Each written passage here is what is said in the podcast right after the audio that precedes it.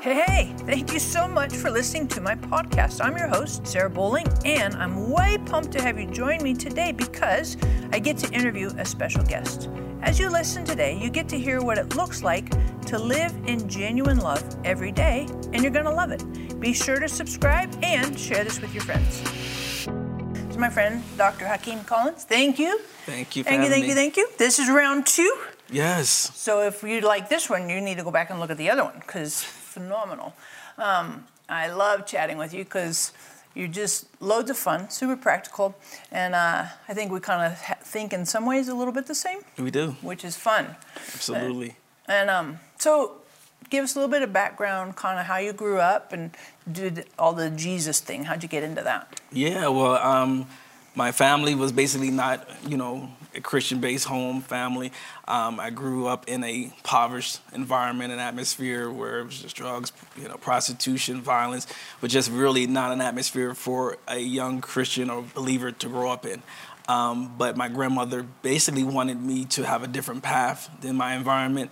And so she invited basically me and my brother, which I do have a twin, you know, um, to a Baptist church. And from there, um, I experienced um, some supernatural encounters with the Lord um, at the age of seven. And while I was sitting there, listening to a message from my pastor, who was a blind man, um, I actually saw a vision from um, the Lord, which I didn't know at the time was a vision. I literally saw a man standing behind my pastor, and as he was preaching the message of Jesus and the kingdom, um, I'm seeing this figure, and I was compelled through the message, but also seeing this vision to give my life to Jesus. And that day, I gave my life to Jesus based off that encounter.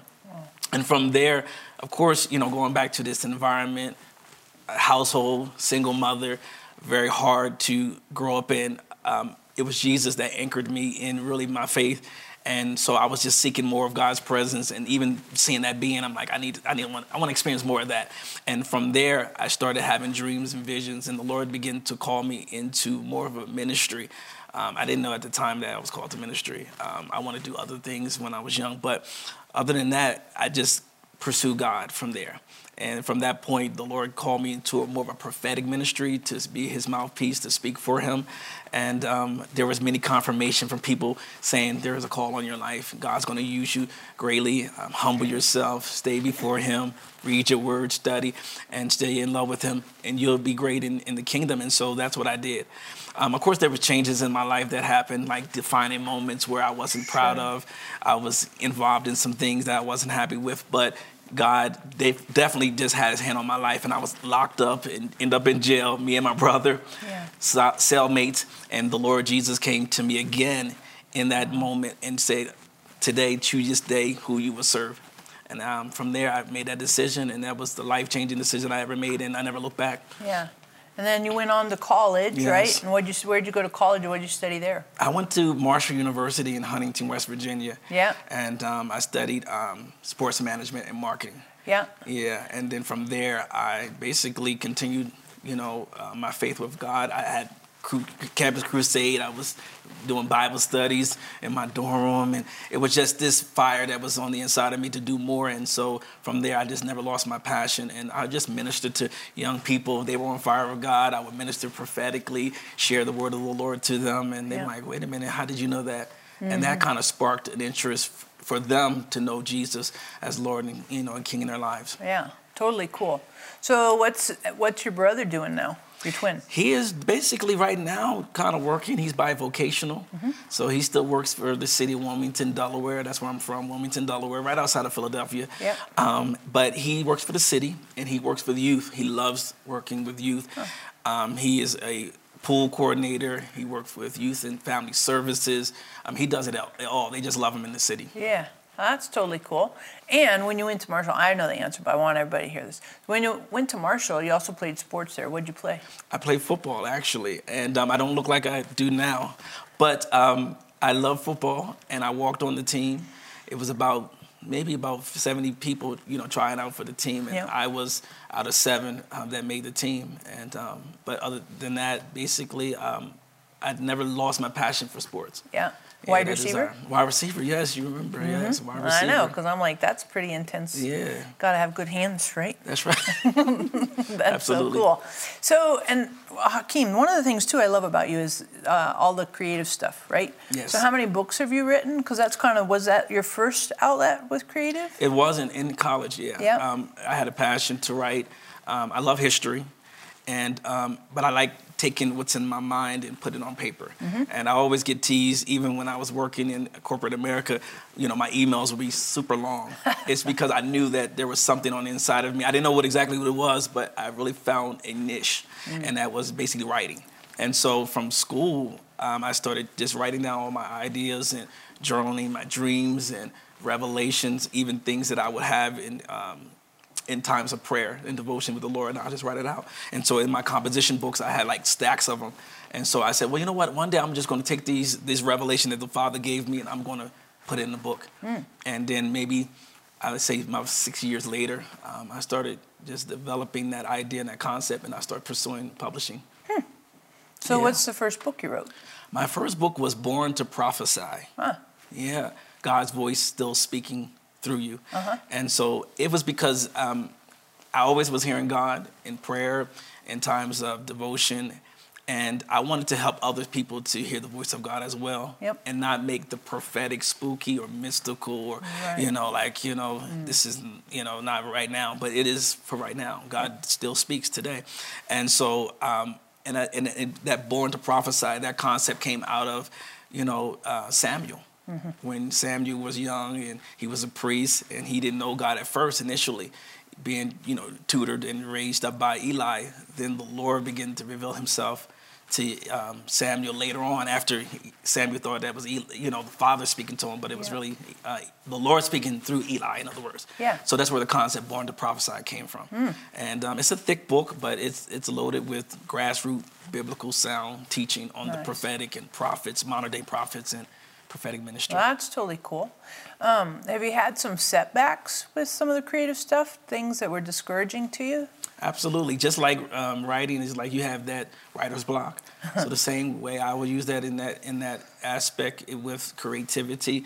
There's times where I, I, I, can't get anything, or I'm praying. I'm like, Lord, just give me a revelation, or give me a breakthrough, give me an idea. I need that aha moment, or I need that yeah. that light bulb to go off, and nothing was you know um, going off then what I realized is sometimes you have to come out of that atmosphere or come out of that same space sometimes, yep. you know. And so I it works for me. So sometimes I have to leave my bedroom or a certain area and go to the water or go yep. to a certain scenery that is more open and conducive to conducive. kind of yeah that yep. Mm-hmm. And that mental block or that creative block will mm-hmm. open up. Mm-hmm. So sometimes you got to get out of that place of familiarity and mm-hmm. just take risks. Mm-hmm.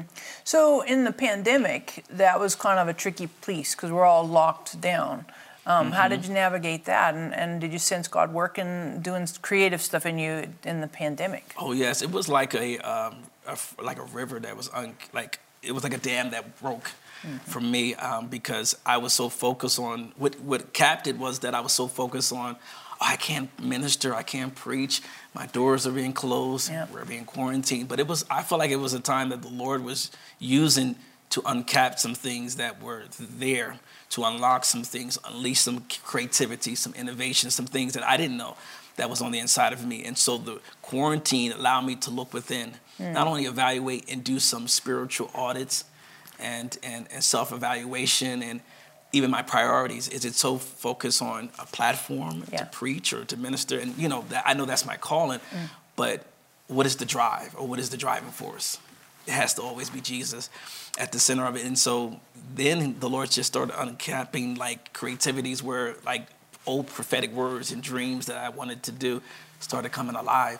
And I said, wow. And so I started thinking about clothing and, and, and making clothes and just that creative side started coming forth. Serious? Yeah, yeah. During the pandemic, then during the pandemic, not necessarily writing, but uh, that's a totally different like platform or different mm-hmm. outlet. So, what did that look like? Kind of growing into that. Absolutely, it was it was different because with writing, I can I'm so used to writing, I can get mm-hmm. up into a place and just write.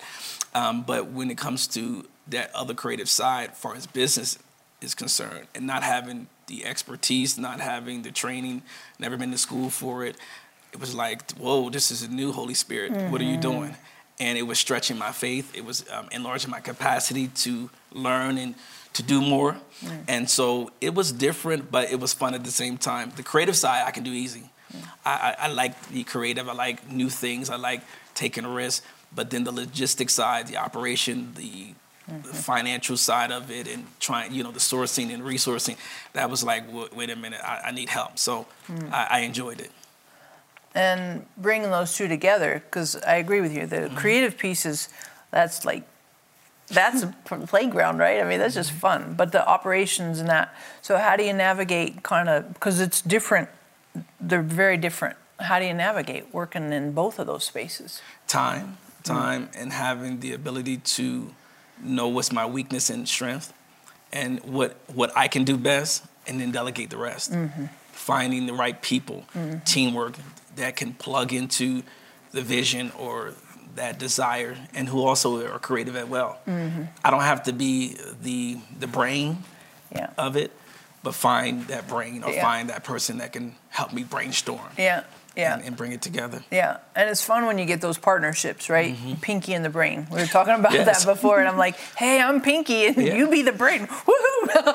I like that analogy. I like that because oftentimes we think it's just us, but we need others, mm-hmm. you know, a part of the vision, and God would do it divinely. Yeah, and I find it interesting because, and it's weird to me because like the creative stuff, I'm like, woo, you know, but there are people who want to be around creative individuals. Yes. Because they they have giftings and they know mm-hmm. they're they're resourced with God these talents, but they want to um, put those talents and connect them mm-hmm. with that creativity and you know Holy Spirit partnership. That's right. And I remember thinking, you really have people that you made like that? Yeah. Because I was like, I don't get it. But then they look at me and they're like, whew, how do you do what you do? Like, I don't know.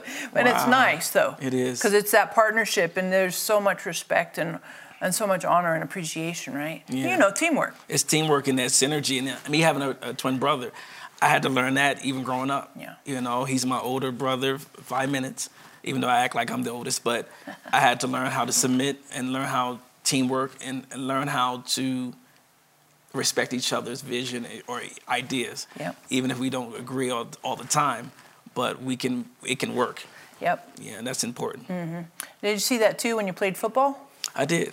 I did. Right, because yeah. I mean, in my mind, that's all. That's massive teamwork. Absolutely. I mean, if you don't have a front line, the quarterbacks crush, you know, whatever, and it's like, hey, you got to do this. Somebody's got to block. I Absolutely. Mean, all kinds of teamwork. So and doing our part is what's is, is key in doing your job. Yeah. And that's that's how I know. Yeah. The other thing I think with teamwork is when we try to like criticize the other person. Mm-hmm because I've had that in a team, right? And and they're like, "You're not doing." I'm like, "You need to zip it." Right. You know, because yeah. when we bite and devour each other, we have to be careful that we're not totally consumed. Absolutely. Paul says that. And so, I like the teamwork piece. That's good. Yeah. And encourage the other one. Hey, you're doing awesome. You know. Yeah. Speak life. Absolutely. exactly. So, if a person's watching and they're creative, but they might be discouraged, what would you say to that person? I would say to continue with your vision make sure that it's from God, and pray that God would send the right people at the right time to be the right fit, the right plug for your vision. And never give up. I would say, at least start it. And when you start it, God will give you the grace not only to start it, but He'll give you the grace to finish that work. Mm-hmm. I think, too, we always want like instant success, right? And yes. we don't necessarily see it as progressive, line upon line, and little pieces and parts. Yes. Sometimes that's tricky too. Absolutely, so, I agree. I would like to ask you this question um, What is an area where you would like to be creative? An area in your life where you'd like to be creative? So, and there's a lot of platforms for creativity. You know, like accountants. In my mind, I'm like, I don't know how you can be creative and be an accountant, but you can in, in legal ways it's possible. but in what ways, what area of your life do you want to be creative? And I have a joke, and even by my standards, this joke is mm, not too good. So you're like, oh my gosh, really? Yeah, but you know, you can't always have a home run. So, what happens to a frog's car when it breaks down? it gets towed away. Frog's car towed away. I know, it's pretty lame. However, we know that next week will be way better. Thanks again. Holy buckets, wasn't that amazing? Oh my gosh, thank you so much for listening today. Totally love your guts, and I'd love for you to share this with your friends and your family. Thank you again and again for listening, and we'll catch you next week.